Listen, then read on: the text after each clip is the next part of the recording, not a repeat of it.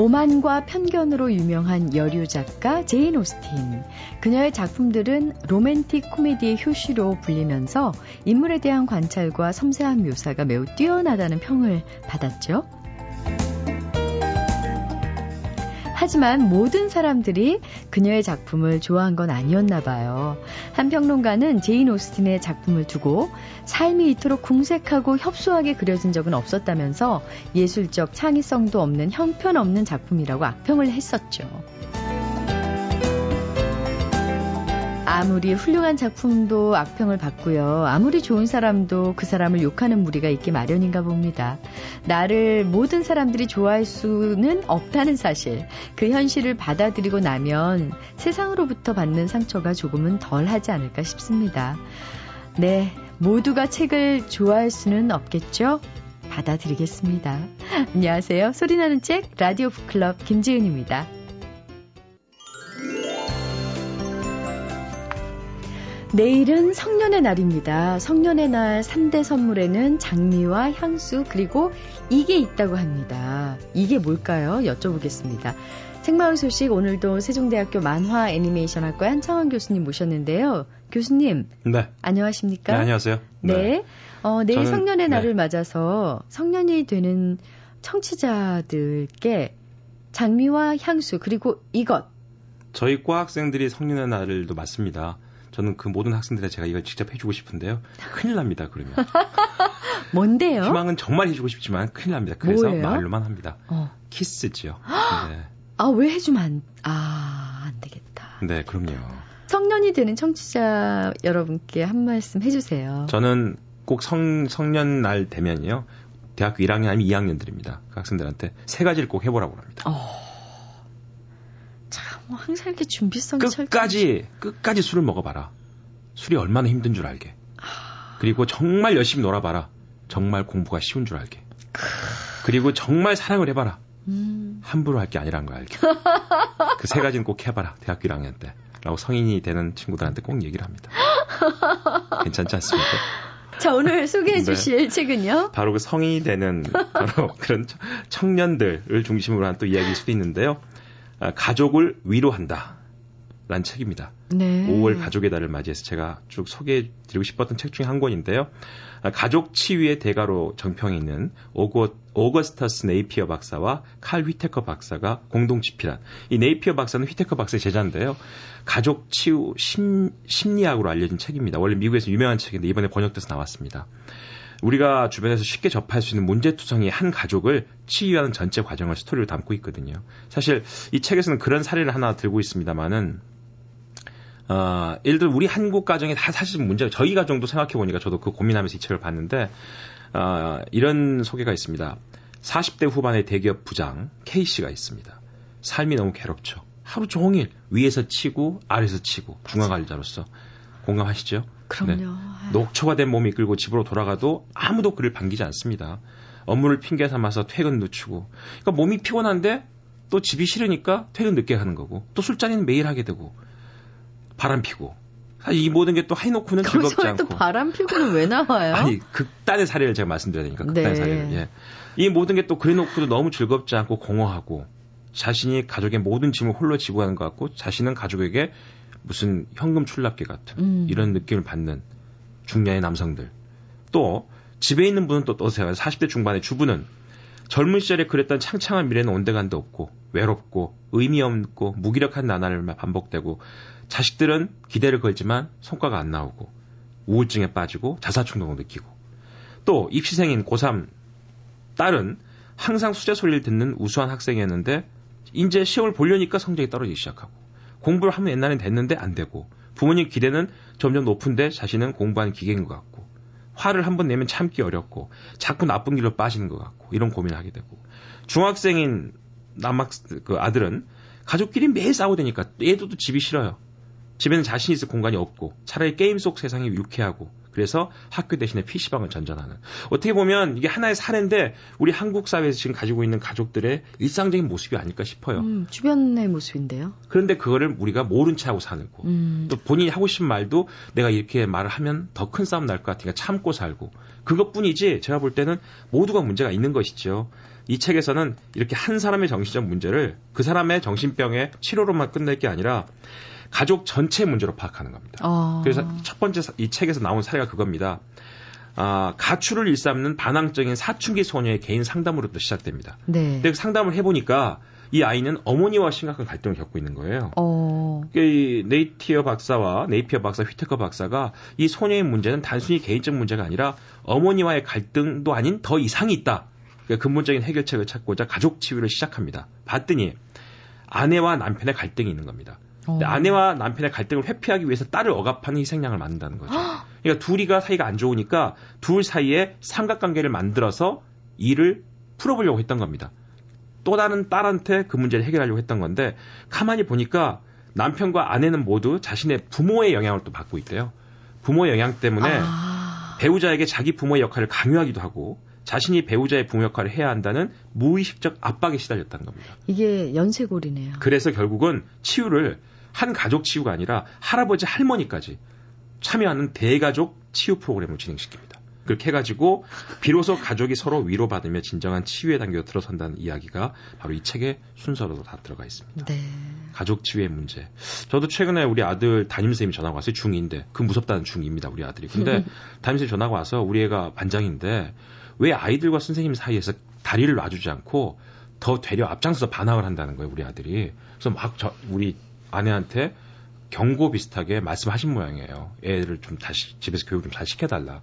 그 말만 듣고 저희는 야단을 무지하게 쳤습니다 아이를. 그날 밤에 눈물 쏙 빠지게 야단 쳤거든요. 근데 그 다음날 가만히 혼자 생각해 보니까 아이한테 한 번도 안 물어봤어요. 왜 그랬는지. 음. 그걸 물어봤어야 되는데. 다음날 감정이 좀 안정되고 나서 조용히 물어봤습니다. 왜 그랬냐 그랬더니 얘가 느낀 담임선생님에 대한 불만이 있더라고요. 그 스님에 대한 또 불만이 있었습니다.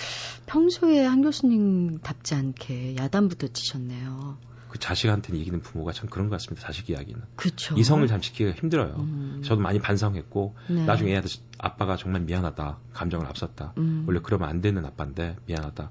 근데 우리 아들은 당연히 아빠는 맨날 그랬다는 듯이 절제.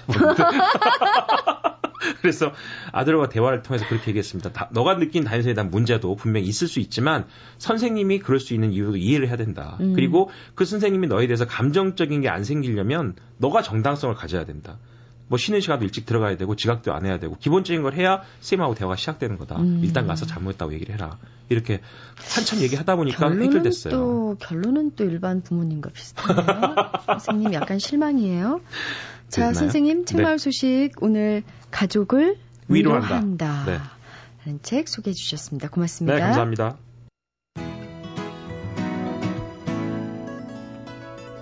잊혀질 뻔한 책, 놓칠 뻔한 책, 그런 아쉬운 책들을 소개해드리는 시간이죠. 뻔한 책. 이번 주에 소개해드릴 뻔한 책은요, 백제의 길, 백제의 향기라는 책인데요.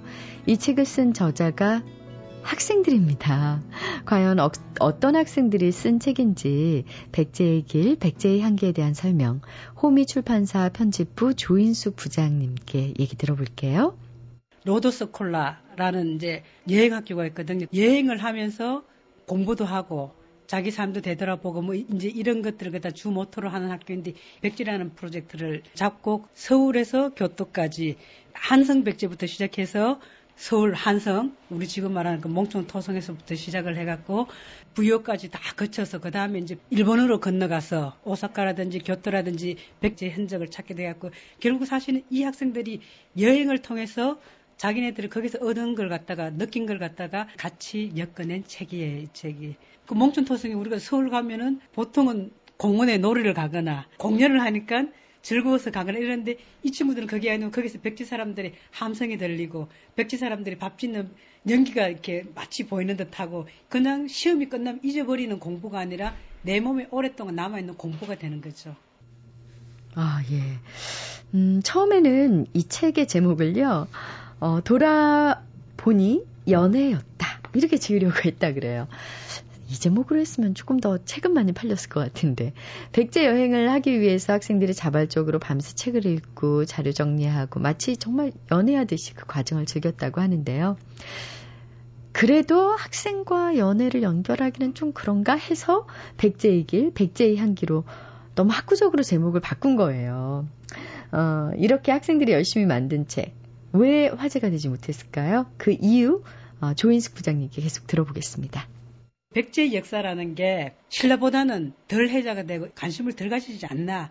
그 다음에 또 하나 이제 이 친구들이 유명한 친구들이 아니잖아요. 똑같은 백제 가는 책이 나와서도 유홍준 교수가 쓰는 백제 가는 게 나와서 사람들이 우르르 몰려가서 보지만 전혀 들어보지도 못한 노도서쿨라라는 많은 학생들이 썼다 그러니까 사실 사람들이 부족하거나 미숙하거나 그러지 않을까인지 뭐 이런 생각을 많이 하셨다 그러는데 저는 이걸 보면서 처음에 그랬어요 이거 이거 애들 쓴 거 진짜 맞아? 진짜 맞는 거예요?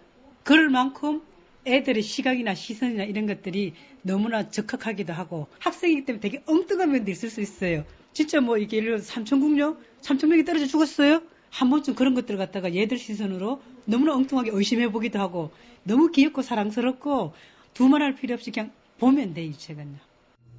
네, 보면 된다. 네, 너무 귀엽고 사랑스럽고 두말할 필요가 없다는 조인숙 부장님의 얘기에서 아, 정말 이 책을 아끼시는구나 라는 생각이 드는데요. 백제의 길, 백제의 향기 어떤 사람들이 읽으면 좋을까요? 조인숙 부장님 여쭤보겠습니다. 그 무엇보다도 저는 이제 학생들이 뭐든지 도전하면 할 수 있다는 거, 원고를 접하고 너무 유쾌하고 좋고 심장 박동수가 빨라지면서 가슴이 뛰더라고요. 그다음에 백제가 일본에서 차지하는 어떤 비중 이런 것들이 내가 생각하는 것보다 훨씬 더 깊고 넓고 그랬구나. 근데 내가 그걸 몰랐구나. 이 바자치를 따라서 여행을 하고 싶다. 이런 생각을 많이 했었어요. 부모님들도 같이 애기들이랑 이번 주에는 그냥 가볍게 잠실에 있는 거기 멍청토성이나 한번 가볼까? 이 책을 들고 가서 아 그랬구나. 이 그냥 아무것도 아닌 언덕이라고 본게 백제 사람들의 꿈과 희망과 이런 것들이 담겨 있었구나 해갖고 그냥 눈을 감고 아니면 먼 산을 바라보면서 그걸 같이 느꼈으면 좋겠는 거죠. 그 누가 봐도 즐거운 그런 책이라고 생각을 해요, 저는. 많이 읽어주셨으면 좋겠어요. MBC 라디오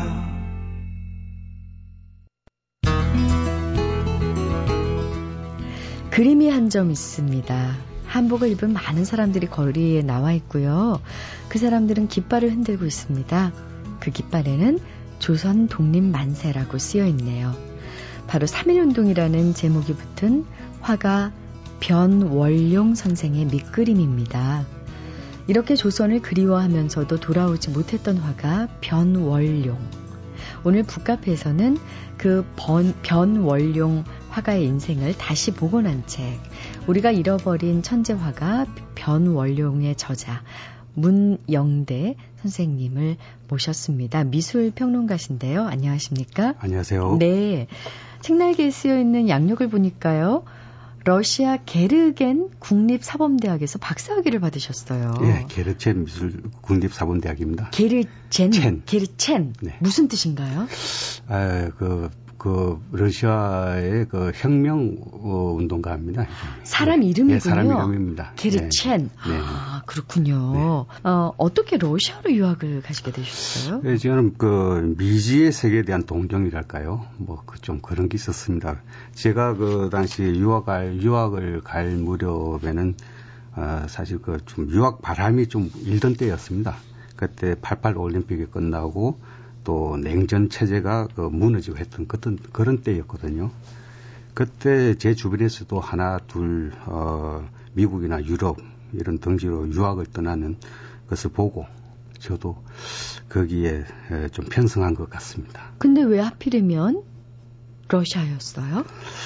저는 그 이왕 그 어, 유학을 떠날 바에야 미국이나 유럽을 많은 사람이 다녀왔고 그래서 좀 미개척 지역에서 좀 개척을 해보자. 좀 그런 생각에서 러시아로 떠나게 됐습니다. 네. 그 이전에도 미술에 대해서 관심이 많으셨나요? 예, 그 전에는 제가 그 미술관, 미술관에서 큐레이터를 좀 하고 있었어요. 아. 네. 그러다가 마침 그때 제가 어, 미술관을 그만두고 그런 차에 유학을 생각하게 된 겁니다. 네. 그 우리나라에서 큐레이터로 일하시다가 또 러시아 게르첸 대학에 유학을 가셔서 공부하시면서 가장 많은 어떤 문화적 차이 어떤 걸 느끼셨나요? 그 당시에 제가 1994년도에 갔었거든요. 그 당시에는 아, 냉전 체제가 갓 무너진 지가 뭐 한 3, 4년 채 안 된 그때 그런 시절이라서 그때는 뭐 사회가 굉장히 좀뭐좀 어, 어수선하고 길거리에는 뭐 어, 상점들에 사람들이 물건 하나 사기 위해서 줄을 서고 이런 때였습니다. 그래서 그런 데서 보고 또 웬 거지들이 이렇게 많나. 길거리에 네. 이런 거를 보고 좀 문화적인 충격은 받았습니다만은 그러나 또 그 한편으로는 미술이라든지 그 문화 이런 걸 보면 굉장히 찬란하다. 그 러시아 정교라든지 이런 것들이 굉장히 건물도 웅장하고 작품들도 굉장히 수준이 뛰어나고 이런 데서 굉장히 또 한편으로는 그 길거리에서 어, 못, 못 먹어서 굶주린 사람들이 있는가 하면 또 한편에서는 굉장히 부유하게 사는 빈부격차 굉장히 심하다는 걸 느꼈습니다. 사회주의라면은 좀 평등하다라고 생각했는데 네. 막상 가보니까 또, 또 그렇지 않더라고요. 아. 그래서 그런 데서 좀 문화적인 충격도 좀 있었던 것 같습니다. 사회주의의 어떤 모순도 네, 직접 네, 눈으로 네, 네 경험을 네, 하셨군요. 뭐 오늘날은 좀 달라졌죠. 네. 그 당시에 좀 그랬던 것 같습니다. 얼마나 계셨습니까? 아, 한 4년 조금 채 못 됐습니다. 음, 네. 그 뒤로도 자주 왔다 갔다 하셨나요? 네, 네. 그 뒤로도 이 자주 가게 된 거는 이제 이 변월용 이 연구 때문에 그래서 좀 수시로 다녀왔습니다. 최근에 다녀오셨던 게 언제예요? 제가 이 책 쓰느라고 한 2년 정도는 못 가봤어요, 최근에는. 네. 네 그러니까 곧... 2년 전에는 다녀오셨다는 얘기인데, 네, 네. 어, 그 처음에 유학 당시와 그 2년 전에 얼마나 많이 달라졌어요? 아유, 그때하고 지금하고는, 지금은 뭐, 딴 나라인가요? 완전 다른, 다른 나라죠. 뭐, 그때는 뭐 음식을 하나 먹을래 해도 뭐 주위에 없었어요. 파는 가게가. 그 다음에 또, 예, 예. 빵을 하나 살래 해도 그렇게 또 줄을 서야 되고. 그런데 지금은 뭐 상점이 절비하니까요. 지금 완전히 또, 그때는 또 사실 굉장히 물가가 쌌어요. 100달러만 있으면 한 달을 뭐 것들이 버티고 이랬거든요. 근데 지금은 물가가 제가 알기로는 세계에서 한 첫 번째, 두 번째 그 정도 수준 아닐까 싶어요. 그렇군요. 네. 자, 아, 선생님께서는 굉장히 특별한 인연을 만나셨습니다. 네. 한국인 화가 중에서 변월룡. 음, 어떻게 처음에 이 변월룡 선생의 작품과 만나게 되셨는지부터 말씀해 주시겠어요? 예, 제가 그 당시 1994년도 그러니까 제가 유학을 간 지 한 6개월, 6개월쯤 남짓됐을 겁니다. 그때 에, 국립 러시아 미술관 그쪽으로 뭐 시간이 있으면은 학교와 가까워요. 한 10분 거, 그, 거리. 뭐 그러다 보니까 틈만 있으면 다녀오고 이랬는데 그것도 우연히 거기 갔더니 한국 그림이 거기 있어요. 그런데 분명히 제가 볼 때는 이거 외국인이 그러니까 소련 사람이 그린 그림이 아니고 반드시 한국 사람이 그리지 않으면은 절대로 저런 감성이 나올 수가 없다. 딱 봐도 한국 사람이 예, 그린 예, 그림이 예. 걸려 있었어요. 예, 예, 예. 러시아 미술관인데. 네. 그래서 그게 눈에 탁 띄더라고요. 어, 그래서 근데 거기에 뭐라고 쓰여 있던가요? 뭐 그 작품 밑에 제목이나. 명제 포효에 보면은 이제 러시아어로 뺀 바를렌. 뺀 바를렌. 예. 뺀 바를렌이라는 것이 사실 변월룡이라는 한국 이름인지는 몰랐었어요. 아, 뺀 바를렌. 발음이 러시아어로 하면 뺀 바를렌 이렇게 되는 거거든요. 근데 저는 그게 한국 이름인지도 모르고 그래서 작품만으로 보고 아 이거 틀림없이 한국 사람인데. 어떤 그림이었어요? 그때 그 한복을 입고 그 어디론가 아이를 다리고 다 가는 그림이었는데요. 그 다음에 어떤 노인도 한 있고 한 사람은 한 다섯 여섯 명 정도 그 어디론가 가고 있는 그림인데 굉장히 좀 편안 편안해 보이고 색상도 상당히 예, 인상파적인 그 어, 밝으면서 그다음에 붓 놀림이 굉장히 경쾌하고 그런데 그런 완벽한 변을용 그림은 완벽한 한국 사람이 아니면 담아낼 수 없는 그런 감성이 느껴졌었어요. 그래서 아, 저 사람 누굴까? 참 궁금하던 음, 생각, 궁금한 생각을 가지고 어, 미소가 나왔는데 얼마 후에 그 고려인 화가 그 이클림 교수라고 있어요. 그 래핀 미술대학 교수인데 고려인 2세 화가입니다. 그분을 만날 기회가 있어가지고 그분한테 제가 그 벤 바를렌이라고 적혀 있던데 그 사람이 누구냐 이렇게 여쭤봤었어요.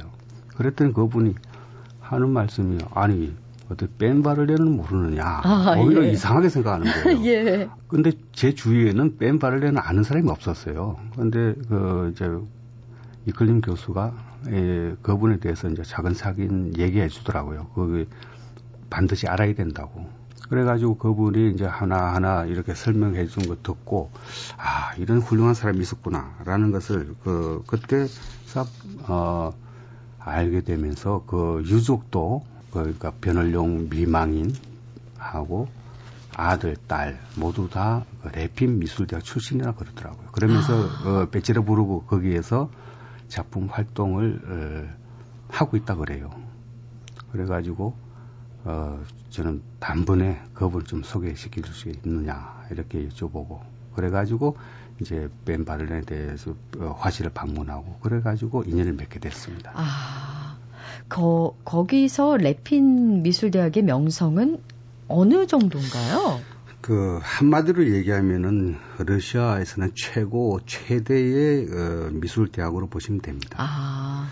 어 그 표트르 음 1세 네. 표트르 1세의 딸인 엘리자베타 아, 페트로브나 여제가 어, 설립한 학교니까 어 1757년에 설립됐습니다. 그러니까 지금부터 보면은 250년이 아. 넘은 역사를 가지고 있는 거죠. 레핀이 무슨 화가 이름인가요? 예, 그 러시아에서 가장 유명한 그 화가 이름입니다. 아. 그래서 어떤, 그래서 이름을 레핀 미술대학으로 했던 아, 거죠. 그러니까 어, 가장 러시아에서 가장 어, 유명한 미술대학이 레핀 미술대학하고 그 다음에 한 어, 모스크바에 있는 수리코프 미술대학이 있어요. 그 대학이 양대 산맥을 이루고 있습니다. 음. 그둘 중에서도 레핀 미술대학이 가장 역사 오래되고 규모도 크고 그다음 더 유명하다고 얘기할 수 있습니다. 저는 궁금한 게 그렇다면 변월용 선생님께서는 대체 어디서 태어나셨고 어떻게 하시다가 이 레핀 미술대학에 다니게 되셨고 그렇게 러시아에서 큰 명성을 쌓게 되셨는지. 아, 변을영 선생님이 연해주에서 태어났습니다. 아. 1916년생인데요. 어, 연해주에서도 블라디보스토크라는 이런 도시가 아니고 조금 더 상, 그, 산골로 들어가면은, 어, 시코토프스키구라는 거기에서도 또 유랑촌이라는 데 있습니다. 이름에서도 느껴지시듯이 유랑을 가다가 네. 거기에서 유랑을 하는 사람들끼리 모여서 형성된 것이 유랑촌이죠. 이름에서도 바로 느껴지죠. 아, 네. 그러니까 떠돌면서 사는 예, 예 분들. 예, 그렇습니다. 예. 그 아버지가 어, 농부였고요. 할아버지가 이제 어, 러시아에서 어, 연해주에서 어, 유명한 그 호랑이 사냥꾼이었어요. 아이고. 그래서 제가 추측하건데 조선 시대 때 어, 그 국수로 넘어가지 않았나 이런 생각이 듭니다. 아, 그래서 거기서 아버지를 낳고 그다음에 그러니까 변홀령은 3세가 아닌가 이렇게 생각이 듭니다. 네. 네. 아니 그러면 그 변홀용 선생님께서 태어났을 때는 할아버지만 계셨나요? 예, 아버지는 어, 가출을 했었습니다. 이게 여기 대해서 이건 정확한 것이 아니라 가지고 네. 제가 책에는 안 썼습니다만은 어, 그 당시에 변을용 위로 두 명의 누님이 계셨어요. 네. 어, 큰 누님이 그 어, 춘우하고 그 두 번째 누님이 수남이 있었는데 네. 이제 세 번째를 애를 가졌는데 불로 부인이 불러오는 배를 보고 그 또 딸일 것이라고 지레짐작을 했던 거죠. 그래가지고 그게 낙담을 해가지고 그냥 집을 나가버린 거죠. 그 이후로 생사 여부가 알려지지 않고 그래서 사람들이 그 에, 호랑이한테 몰려갔을 거다 이렇게 추측성의 말들이 좀 나돌고 이랬었습니다. 네, 그 당시 실제로 그 호랑이가 많았거든요. 그러게요. 어쨌든 유복자 아닌 유복자로 태어난 이 변월용 선생님의 그림을 바라보던 할아버지는 참 안타까웠겠습니다. 그렇습니다. 그 그래서 가정 형편이 상당히 어려웠죠. 그 원령 변을령 선생님 태어났을 때 그때 어, 아버지가 집을 나가고 연로하신 할아버지가 생계를 이끌어 나가야 됐는데 할아버지는 이미 사냥해서 은퇴를 하셨고 또 거기서 남자라고는 갓 태어난 변을령하고 할아버지밖에 없는데 그 뭐 짐작을 짐작이 되시죠 생활이 네. 어떻게 이끌어져 왔는지를. 그러면 어떻게 이 그림에 재주가 있다는 걸 누가 처음 발견했을까요? 참. 예, 할아버지가 어, 변을용의 그 재주를 알고 이제 그림 물감하고 그 당시 상당히 비쌌던 종이 아. 이런 걸 좀 사다 준 적이 그 생활이 어렵지만은 그 아버지가 없이 혼자 네, 노는 혼, 손주가 혼자 노는 손주가 아무리 어려워도 그걸 좀 사줘야 됐다 싶어서 그래 사준 것 같습니다. 그래가지고 그거 가지고 뭐 도화지에 에, 그림을 그리고 하면 하루 종일 뭐 징을대든지 이런 게 전혀 없었다 그래요. 그리고 이제 학교 들어갈 나이가 한 일곱 여덟 살 이래 될 때는 아, 그 당시 뭐 학교도 없고 이러니까 그 인근에 중국인 그 어, 서예가를 불러가지고 그 변을 좀 가리키고 이랬다고 그래요. 그때 그 서예가가 하는 얘기가 상당히 그 예능적 예능적 기질이 뛰어나다 이런 얘기를 했다고 그래요. 그러고 할아버지는 어 뭐 대충 변을용에 한 8살, 9살 그 무렵에 그 사망하시고 그래서 변을용 한 10살 무렵부터 이제 다시 어, 학교를 들어가게 됩니다. 그래서 학교 들어가가지고 어, 블라디보스토크로 학교를 들어가서 거기서 이제 한 어, 때는 10학년이었는데 그 나이가 한 16살 무렵 그때부터 변을용의 이제 재주가 드러나기 시작합니다. 학교에서는 환경 미화라든지 뭐 각종 그 그림이 필요한 곳 이런 것은 학교에서 죄다 변을용이를 다 시키고 또 변을용도 그걸 상당히 좋아했다 그래요. 예. 그리고 또 재미있는 일화가 책 속에 나와 있던데요. 그 변월용 선생이 그린 그림이 전 학년 전 과목 교과서에 실렸다면서요? 예. 그 변호령이 아까 말씀드렸다시피 16살 때부터 네. 자기가 집안의 가장이라는 걸 인식을 하게 되고 또 이제 그때 사춘기가 접어들면서 자기의 위치를 이제 인식하게 되는 거죠. 그때부터 어, 자기가 이렇게 공부에만 해가지고 안 돼. 공부하면서 좀 일도 하면서 어머님을 도와야 되겠다. 이런 생각을 가졌던 것 같아요. 그래서 그때부터 이제 자기의 재능으로서 좀 도울 길이 없을까 싶어서 취직을 했던 것이 그 아동 출판사였습니다. 아. 그래서 이름은 뭐 어떤 출판사인지 모르겠는데 아무튼 아동 출판사. 거기서 어, 교과서를 전담을 했다 그래요.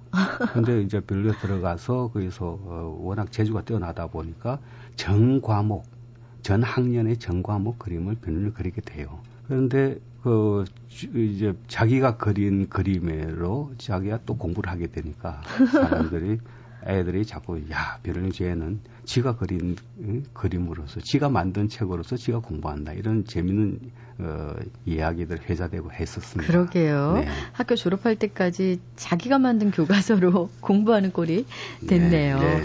아, 뭐 극장의 그림도 주문받아서 그렸다. 뭐 외에 어, 여러 가지 일화가 있는 걸로 봐서 참 어린 나이에도 재주가 참 많았던 것 예, 같고요. 예, 그렇습니다. 네. 또 어떻게 유학을 가게 됐나요? 그 유학을 가게 된 그 동기는 어, 본인의 의사와는 전혀 관계없이 네. 무관하게 주위에서 권유를 했었습니다. 변을룡의 그 천재성을 그 간판 주변 사람들이 그를 그냥 내버려 두지 않았던 것입니다. 네. 그들은 그 주변 사람들이 그 십시일반으로 몇 분씩 모아가지고 당장의 교통비하고 생활비 이런 걸 보태준, 어, 보태줬었어요. 어, 아동 도서 출판사에서는 어, 회사의 불편을 감수하면서까지 타지에서도 계속 사파를 그릴 수 있도록 배려를 했고요. 또 극장주들은 포스트를 주문하겠노라고 약속을 하고 또 유랑촌 사람들은 어머니 농사 일을 자기들이 적극 도울 테니 걱정하지 말고 떠나라. 이렇게 해서 변호를 안심을 시켰었습니다. 아. 그래서 변호령이 스베르트로프스크 미술학교로 유학 길에 오를 수가 있었던 것입니다. 1953년에 네. 어, 굉장히 큰 역사적인 일이 생긴다고요? 예, 변호령한테는 1953년이 역사적인 해로에 꼽힌다고 생각을 합니다.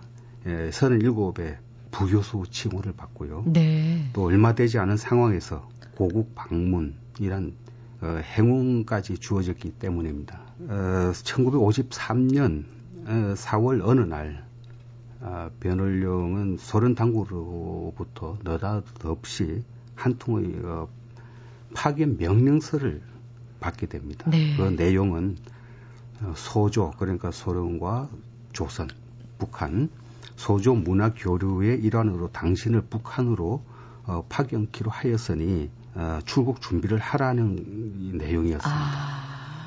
그래서 지금껏 그 변호령한테는 고국은 만약 동경의 대상이었지 현실의 대상이 될 수가 없었던 것이죠. 전혀 뭐 북한을 가게 된 추호도 생각을 못했을 때였습니다. 그래서 변호는 그날부터 어, 흥분과 설렘 속에서 매일 출국하는 그 날만을 기다리면서 소, 어, 손꼽아 기다리면서 어, 나날을 보냈습니다. 근데 북한에서 어, 이 변월룡 선생을 초빙한 이유는 또 뭘까요? 아, 변월룡의 그 초빙한 이유는 한마디로 말하면 북한 미술 발전과 평양 미술 대학 설립이었습니다. 아. 당시 북한 당국은 어, 체제 선전과 그또 수호를 위해서 시각 예술, 즉 미술의 역할이 긴요한 실정이었습니다. 지금으로 얘기하면은 뭐 카메라가 있고 막 그랬습니다만 그 당시에는 어, 어 어떤 뭐 체제를 선전한다든지 뭐 이럴 때는 미술이 가장 그 큰 역할을 했거든요. 그래서 그런데 어, 현실은 전혀 그렇지는 못한 것이죠. 북한의 어, 현실은. 그래서 미술가를 양성하는 유일한 미술기관인 그 평양미술대학은 역사가 일천한 데다가 학생들을 가르치는 교수들 역량 또, 어, 또한 턱없이 부족했었습니다. 그러다 보니 대학으로서의 구실은 물론이고 제대로 자리조차 잡지 못하고 있었습니다. 교수를 포함한 화가들의 그림 수준이 당국이 요구하는 눈높이에 한참 못 미치자 북한 당국은 현 상황을 타개할 방안을 찾지 않을 수가 없었습니다. 그래서 북한 당국이 결정한 것이 바로 소련의 유명 화가를 북한으로 초빙하는 것이었습니다. 아, 그렇군요. 그때부터 적절한 초빙 대상자 물색 작업에 들어갔고 정보를 입수하는 과정에서 뜻밖의 인물인 베를룡이 물망에 오르게 된 것입니다. 음. 여기에는 제가 볼 때 레피 미술대학에서 유학 중인 북한 학생들의 추천이 크게 작용하지 않았나 싶습니다.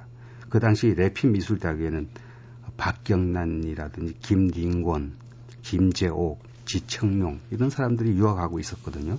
그리고 어, 변월룡은 그들에게는 어, 자부심이기도 했었습니다. 그래서 한인 동포가 소련 최고의 레핀 미술대학에서 교수로 재직하고 있다는 사실 그 자체만으로도 그들한테는 큰 위안이 네. 되었던 것이죠. 네. 그럼 이제 실제로 그 북한에서 변월룡 선생님께서 이제 이룬 업적이랄까요? 이런 것들을 좀 간단히 요약해 주시면 어떤 게 있을까요? 북한에서 어, 변월룡의 업적을 한마디로 말하기는 좀 어렵습니다. 워낙 광범위할 뿐만 아니라 그가 미치지 않은 곳이 없었기 때문입니다. 당시 평양미술대학은 명색만 미술대학일 뿐 실제로는 그 미술대학이라 할 수가 없었습니다. 대학에는 단 한 권의 미술 교재조차 없었고요. 아. 또 미술 교육 프로그램이나 커리큘럼 뭐 내용이 너무 부실해서 완전히 새로 짜야 했었습니다. 그 중에서도 가장 변호령이 생각할 때 큰 문제거리는 교수들의 무능이었습니다.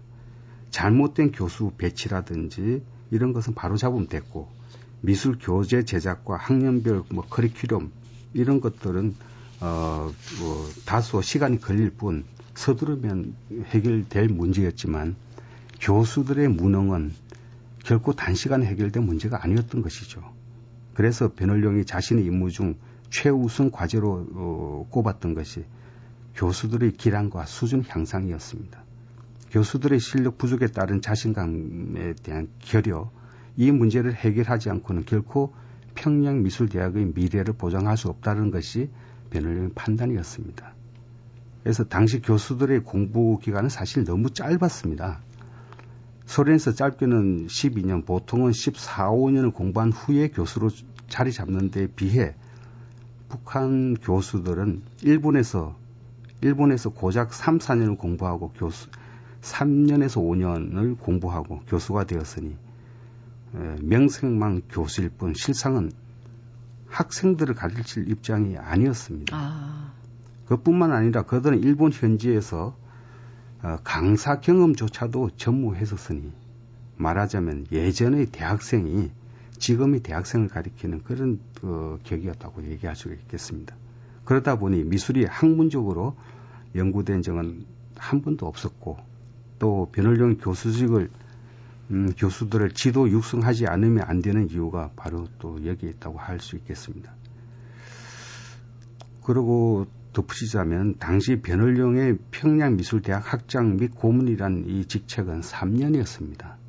즉 3년 만에 평양미술대학을 어느 정도 수준에 올려놓지 않으면 안 되었던 게지요. 다시 말해서 본인은 3년 후 러시아로 돌아가야 했고 결국 남은 자가 주체가 되어서 미래의 평양 미술대학을 책임지고 이끌어야 했습니다. 그래서 변월룡은 자신에게 주어진 3년이라는, 3년이라는 기간을 교수들의 석사 과정 수업으로 돌렸습니다. 비록 이 석사 과정 프로그램은 학위가 주어지는 것은 아니었지만 그는 이 기간을 가장 체계적이면서 효율적으로 보내기 위한 최선의 방법이라고 여긴 것입니다. 실제로 변월령은 자신의 석박사 경험을 가동을 시켰었습니다. 네. 아무튼 저는 이 중에서 그 중에서도 평양 미술대학 교수들을 지도 육성한 것이 가장 변호령의 큰 업적이 아닌가 이렇게 생각을 합니다. 예, 그 사실 어떻게 보면 아무것도 없는 네, 어, 네. 상황에서 평양의 미술대학의 기반을 네, 다 네. 만든 그렇습니다. 그 주인공이라고 예, 예, 할수 있는데 어, 책에서 보니까 너무 이제 무리를 해서 결국 이제 사경을 헤매게 되고 그래서 이제 결국에는 북한 당국이 소련의 연락을 취해서 부인이 달려오는 상황까지 되고 어, 결국 국가 간의 문제로까지 비화가 아, 될 수 있기 때문에 혹시 책임을 져야 되는 상황에 대비해서 어, 북한 당국이 이제 러시아로 변월용 선생님 보낼 수밖에 없는 그런 상황으로까지 이어졌다. 이렇게 건강 문제 때문에 가셨는데 다시는 고국으로 돌아오시지 못하셨어요. 네네. 뭐 본인이 원치 않으셨던 건지 아니면 다른 이유가 있었나요? 아, 그거는 결론적으로 말하면은, 아, 당연히 변월령은 북한으로 복귀하기를 간절히 원했었습니다. 네. 그러나 북한 당국이 거부한 것이죠. 왜요? 변월령이 소련으로 어, 귀국하기 전에 북한 당국은 변월령에 엄밀히 귀하 권유를 했었습니다. 아. 그러나 그 당시 변월령은 그 권유를 받아들일 입장이 아니었었어요. 아내가 아시다시피 러시아인데다가 이미 또 두 아이를 둔 상태입니다. 그래서 독자적으로 판단할 문제가 아니었던 것이죠. 더욱이 변월령은 래핀 미술대학에 몸담은 지도 사실 한 2년 남짓밖에 안 되었을 때입니다. 그래서 나이도 38이었고 한참 연구할 나이였고 경험을 쌓아야 할 그런 시기였습니다. 그래서 변월룡은 북한 당국에다가 고국의 화가들에게 보다 발전된 연구와 경험들을 지속적으로 전수하기 위해서는 자신이 북한에 멀물며 정체, 정체되는 것보다는 자주 다녀가는 편이 서로를 위해서 낫다라는 요지의 말로 대신을 했었습니다. 그는 정말로 또 그렇게 되기를 원했죠. 네. 근데 보통 이제 그렇게 얘기했을 때 이제 우리가 알고 있는 북한의 반응은 뭐 민족의 배신자 뭐 이렇게 나올 것 같은데요. 실제로 민족의 배신자로 몰렸었습니다. 아 그래요? 예, 이거로 인해서 그 베를룡은 그 어, 귀국하고 나서 북한의 초청장을 그렇게 기다렸습니다마는 결국 오지 않고 아. 그래서 베를룡은 어, 그 당시 어, 어, 연해주에서 중마고월에 있었던 정상진 선생님이라든지 또 소련 대사로 있던 이상조 선생님, 그 이상조 대사라든지 그런 분을 통해서 북한으로 들어가고 싶다는 것을 그렇게 노력했습니다만 결국 북한에서는 그 귀화가 안 되는 바람에 아, 민족의 배신자 숙청으로 몰리게 되고 그래서 결국은 어, 훗날에 소련을 돌아오고 나서도 해마다 전시했단 말, 전시회 때는 한국 그림으로서만 전시를 했었어요. 북한에서 그려온 그림으로. 자기가 고국의 그리움의, 그리움을 전시회를 통해서 보여주고 했었습니다. 그런데 1959년도에 북한에서 해외 동포 고국 모집단을 구성하게 됩니다. 네. 그때 변호령이 음, 그 고국 모집에 에, 신청서를 냈었어요. 그런데 결국 그것까지도 어, 변호령은 탄력이 됐었습니다. 그때까지 사실 변호령은 어, 자, 자신이 숙청된 사실을 모르고 있었어요. 그래서 이상하다 싶어서 어, 고국의 지인한테 어, 수소문 해본 결과 결국 변호령이 숙청됐다라는 것을 알게 되고 그때부터 변호령 아무것도 할 수도 없었고 그냥 낙담한 상태로 한 1년간 조용히 전시회도 한 번 안 하고 그냥 조용히 있게 됩니다. 네, 참 안타깝습니다. 음, 이 그 우리가 잃어버린 천재 화가 변월용 이 책에는 이야기도 있습니다만 어, 정말 우리가 잃어버렸던 천재 화가 변월용 선생님의 아름다운 작품들이 참 많이 실려 있습니다. 네. 그래서 아 정말 어, 우리가 잃어버렸던 우리 미술사의 한 부분이 복원됐고 이걸 복원하기 위해서 저자인 문영대 선생님 제 앞에 지금 나와 계십니다만 얼마나 많은 시간과 노력을 투자하셨는지 참 감사드리고요 독자의 한 사람으로서 네, 감사합니다. 네 앞으로 변월용 선생과 관련해서 또 어, 계획 있으실 것 같은데요. 아 제가 볼 때는 이제는 어, 예술이 이데올로기나 정치적 잣대로 재단하는 이런 후진성에서 벗어났으면 하고 간절히 소망해 봅니다. 북한에서 버림을 받은 화가를 이데올로기로 본다는 것이 저는 사실 이해가 잘 안 됩니다. 아무튼 저는 앞으로 앞에서도 말씀드렸습니다마는 변월룡이 한국 미술사의 자리매김하는데 최선을 다할 그런 생각을 가지고 있습니다. 그리고 조만간에 대규모의 전시회도 생각하고 있고요. 또 서울에서 전시회를 가진 후에는 전국을 순회할 생각을 가지고 있습니다. 네. 아, 기대가 됩니다. 우리가 잃어버린 천재 화가 변월용의 저자 문영된 선생님과 지금까지 함께 했습니다. 고맙습니다. 감사합니다. 미선아, 삼킬 수 없는 것들은 삼킬 수 없을 만한 것들이니 삼키지 말자. 그래도 토할 수 있는 힘이 남아있음에 감사하자. 희덕. 나희덕 시인의 시, 삼킬 수 없는 것들 중 일부였는데요. 삼킬 수 없다면 그냥 토해내자는 시인의 말이 왠지 모르게 위로가 되는 아침입니다. 무조건 억지로 참지 마시고요. 토하는 것도 용기라는 거 기억하시면 어떨까 싶습니다. 지금까지 소리나는 책 라디오 북클럽 작가 이윤용, 기술, 연출 최석기, 저는 아나운서 김지은이었습니다.